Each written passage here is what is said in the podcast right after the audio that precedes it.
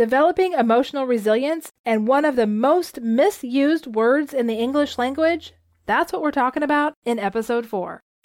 Welcome to the Joyful DVM podcast. I'm your host, veterinarian and certified life coach, Cari Wise. Whether you're dealing with the challenges in vet med, struggling with self confidence, or you're just trying to figure out how to create a life and a career that you actually enjoy, you'll find encouragement, education, and empowering concepts you can apply right away. Let's get started. Hello, my friends. Welcome to episode four. Today, we're going to be talking about emotional resilience. And as we get started, I want to ask you a question What is the hardest part of veterinary medicine? So, for you in your career in veterinary medicine, what is the hardest part? Most of us are going to answer with responses like client interactions, discussions about money, euthanasia, constant worry about cases. We're going to say that that, or the stress, is the hardest part of veterinary medicine those things create stress, right? And so it's the stress and the overwhelm that most of us would identify as the hardest things. We wouldn't identify things like being bitten or pooped on or taking the perfect radiograph or figuring out how to do a jugular stick on a cat. Those things we don't usually identify as the hardest parts, but when we look at the components of our job, the actual components of our job, things like restraining animals and taking x rays and drawing blood, those are components of our job.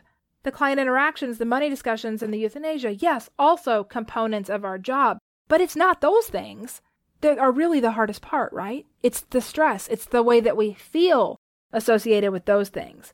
We think the things are what we dislike about our jobs in vet med. So the things like the client interactions and the money discussions and the euthanasias, we think those are the things that we dislike. But what we actually dislike is the way that it feels when we're doing those things we don't understand at all where the feelings actually come from. And so that's what we're going to talk about next because we really need to understand the nuances around this word feel and how our chronic misuse of it in the English language has really muddied the waters as far as our ability to create emotional resilience. So, to start off, let's define what the word feel actually means. I've actually looked it up in the dictionary, and the word feel can be both a verb and a noun. As a verb, here's the definition to be aware of through touching. So the word feel as a verb means to be aware of through touching. An example of that, the cat feels soft. A second definition of the word feel as a verb is to experience an emotion or sensation. Couple of examples of that. I feel sad, which would be to experience an emotion, or I feel hungry, which would be to experience a sensation. So those are the definitions of the word feel as a verb. Feel can also be a noun, and that definition is the sensation given by an object when touched. So an example of that, the cat's tongue had an abrasive feel. In that use, it is a noun.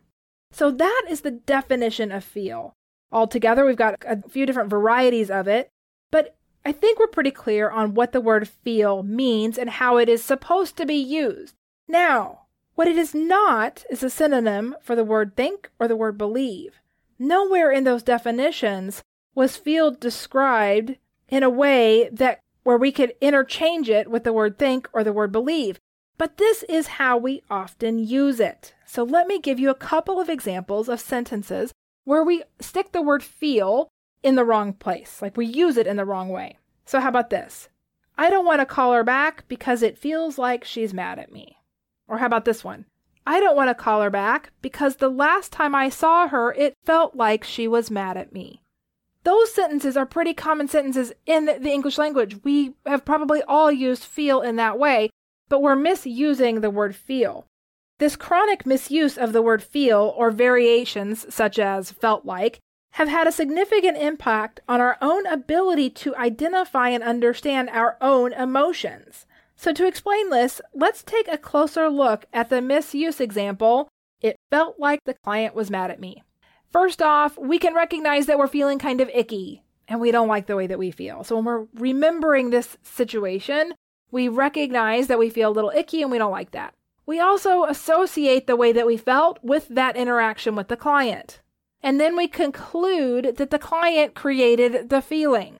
If that's the conclusion, then the solution to not feeling icky is probably to not interact with the client or to change the interaction with the client so that you don't feel like she is mad at you. This is all very common and it all seems a little bit logical. And over time, we become really bitter and frustrated and really emotionally burned out because of our misuse of this word feel and the implications of it.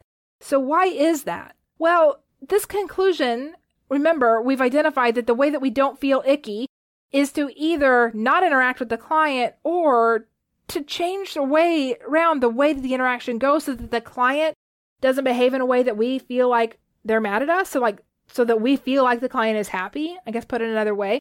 And the only way that we can do that is to just keep trying to adjust the environment, right? We keep trying to change how the interaction goes so that we don't interpret the client's interaction with us as one of them being angry with us. And we try and we try and we try, but no matter how hard we try, we still continue to be in situations that we're interpreting as if the client is angry with us. We also have mistakenly left our own emotional well being in the hands of those clients. So if we try and we try and we try, and clients are still angry, then all of our efforts were for nothing. We feel bad. We feel like failures. We feel like we screwed up somehow because if we hadn't, then the client wouldn't be angry. What we then do is we conclude that going into this job was just a bad idea. Like that's like kind of the end game with all of this is that we have these situations where we feel like people are angry with us. We try and we try and we try to do things so that people aren't angry with us. We realize that we cannot do enough things to keep the people from being angry with us. And so, therefore, the only way to get out of feeling like people are always angry with us is to stop being around them at all. So we change jobs or we leave the profession or worse. And it all seems kind of logical until you recognize that it's completely jacked up, that it's not actually what's happening at all. And I think a lot of this actually starts with the misuse of the word feel. It felt like the client was mad at me. It's a common sentence. Many of us would say it. But what it actually means is that we believe that the client is mad at us and that that made us feel a certain way. It felt like the client was mad at me. What we really meant was, I believe the client was mad at me and it made me feel some version of an uncomfortable emotion. We could just use the word icky for now, just kind of as a placeholder. I believe the client was mad at me, and that made me feel icky. So when we pick apart what's really happening, feeling icky just means that we were experiencing some kind of uncomfortable emotion. Inside that interaction with the client, we experienced some kind of uncomfortable emotion. And most of us, because we recognize that we feel bad, we kind of latch onto that term feel bad and we leave it at that. The client is mad at me. It felt like the client was mad at me. We got to put those things together without pulling them apart and recognizing we believe the client is mad at us and that's and then we feel bad. It may seem like semantics, but what we have to understand is why we feel the way we feel if we're ever going to be able to create any kind of emotional resilience. For most of us right now, protecting our own emotional well being requires us to control all the things or to avoid all the things altogether. It's quite exhausting and it also doesn't work. Here's why our emotions are not created by the things outside of ourselves. So, not what that client said and did during the last interaction that you had with them, not by the way patients respond to treatment, not by work schedules and salaries and coworkers, and not by our parents and our friends. The things that many of us blame for the way that we feel are not the things that cause the way that we feel at all. Our emotions are the way that we feel, and those emotional feelings are created only by the sentences in our minds. Remember one of the definitions of feel to experience an emotion or a sensation. This definition helps us to see that we feel in two different ways through emotion and through sensation. Sensations are the things like hunger and heat and cold and pain. When we feel these things, we feel them in the physical body first, and then we become aware of them in our mind. For example, if it's out, we're outside on a hot summer day and we lean onto a car all of a sudden we may pull our hand back and say, oh, that's hot, because we experienced the sensation of heat. And then we became aware of that in our mind and verbalized it with the sentence, oh, that's hot. Another example is if we've gone hours without eating, all of a sudden we're thinking, I'm hungry. Well, that thought of I'm hungry was prompted from that sensation that, of hunger that we felt in our physical body. In this case, sensations come first and then they're followed by thoughts.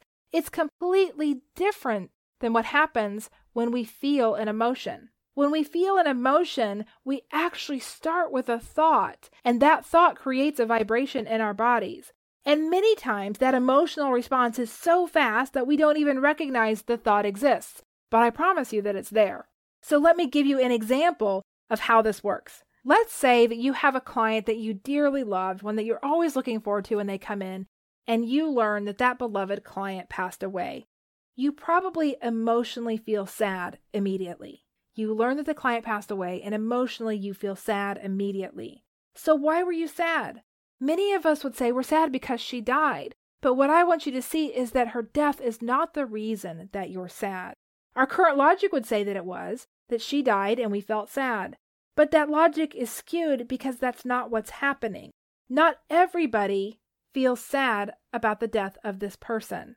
Some people would actually be feeling relieved. Other people might be feeling annoyed. How is that even possible that we would not experience the exact same emotion if the event, so her death, caused the emotion in the first place?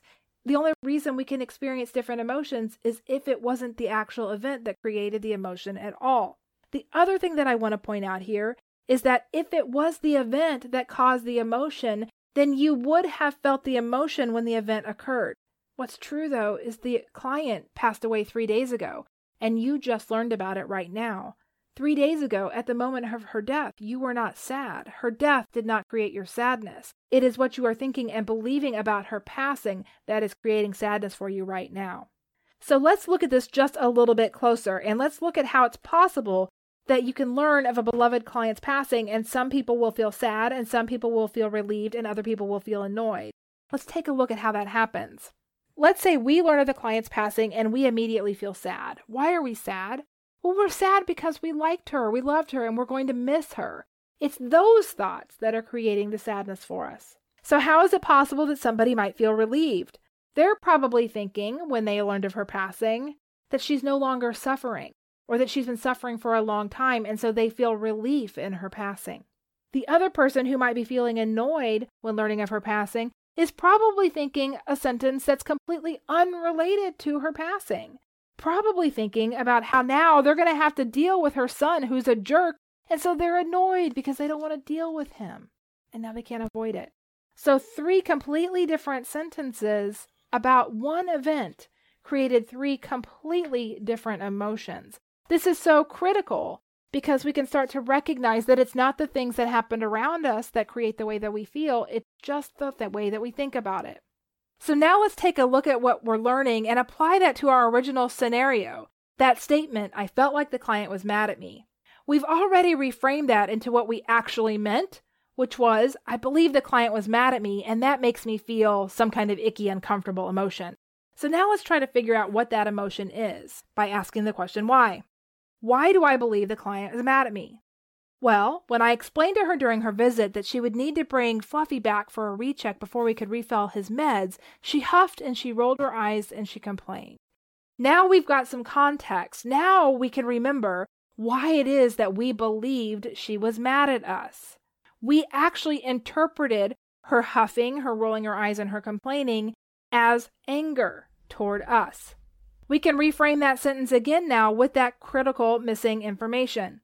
I believe the client is mad at me because the last time I saw her, she huffed and rolled her eyes and complained, which I interpreted as anger. From there, we can ask ourselves the question so what? And what emotion are we actually feeling? I feel anxious about calling her back because I believe she might be angry. Now we can really understand. Initially, we said, I don't want to call her back because the last time I saw her, I felt like she was mad at me it all seemed like very buttoned up and like a very sound statement. But now what we can actually see is I don't want to call her back because the last time I saw her, she behaved in a way that led me to believe she was mad at me, and that makes me feel anxious. It is our anxiety that is creating that resistance to call her back. It is not the way that she behaved that's creating that resistance. Seems like semantics, but it's everything because when you recognize that, you can see that that icky feeling of anxiety is coming from what you're thinking and not from what she is doing. This is the key to growing our emotional resilience. Once we recognize that our emotions are created by what we are thinking, then that actually creates a bit of a safety net around us. It's never the things that are happening around us, the things that people do, the things that people say that create the way that we feel. So we don't need protection from them. We don't need protection from the people and the events. We don't need to get away from the clients and from our jobs in order to feel better. The only thing we need to do is become super aware of what the emotions are that we're actually experiencing and then become curious about what we're believing that's creating that emotion for us. As we do that, then we get all of our power back. Then we get to be in control of the way that we feel in any given situation. Our emotional resilience will grow. In doing this, we just stay in our lane. We become very skilled at staying in our lane. We let the clients be responsible for their emotions, and then we are only responsible for ours. It creates so much freedom for us, and it makes every situation much less dangerous because any emotional fallout from a situation is only created by ourselves with our own thinking. Like I said, that safety net is cast around us when we understand this. This helps grow our emotional resilience. As we grow our emotional resilience, what happens is our self confidence grows. We become willing to do anything, to put ourselves in any situation because we recognize the worst thing that can happen is an emotional response, and that is something that we alone are in control of. As our self confidence grows, our entire lives get bigger. What we're capable of gets wider. What we experience becomes more fulfilling because we are not afraid of the emotions. Until we understood that the emotions weren't created by the other people, many of us live afraid of experiencing our own lives because we don't want to feel those uncomfortable emotions. As we start to realize that the uncomfortable emotions cannot be created by the other people, then we have that freedom to explore things that might be a little scary, but we recognize that the worst of it is only going to be created by our own thinking. So, what's the take home message here? Your emotional resilience can only grow through your own awareness. Part of your awareness is going to come by using the vocabulary in the right way. Let the word feel mean and be used as it was intended.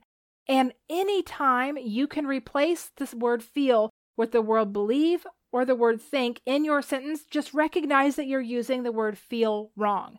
That is actually a great thing to recognize because it's an indicator that there is an emotion there that you have the opportunity to identify. If you identify the emotion, you can identify the thought pattern behind it, and that's where all your power lies because you and you alone get to decide what you think and what you believe in any situation, and that is the only way that you create emotion in your own life. You learn to master that, your emotional resiliency will increase and your self confidence will follow. That's going to wrap it up for this episode, and I'll see you next time. Thanks for listening to the Joyful DVM podcast. To check out additional episodes or grab a copy of our latest free resources, please visit our website at joyfuldvm.com. And if you enjoyed this podcast, please consider leaving a review on iTunes and sharing it with your friends. We can change what's possible in vet med together.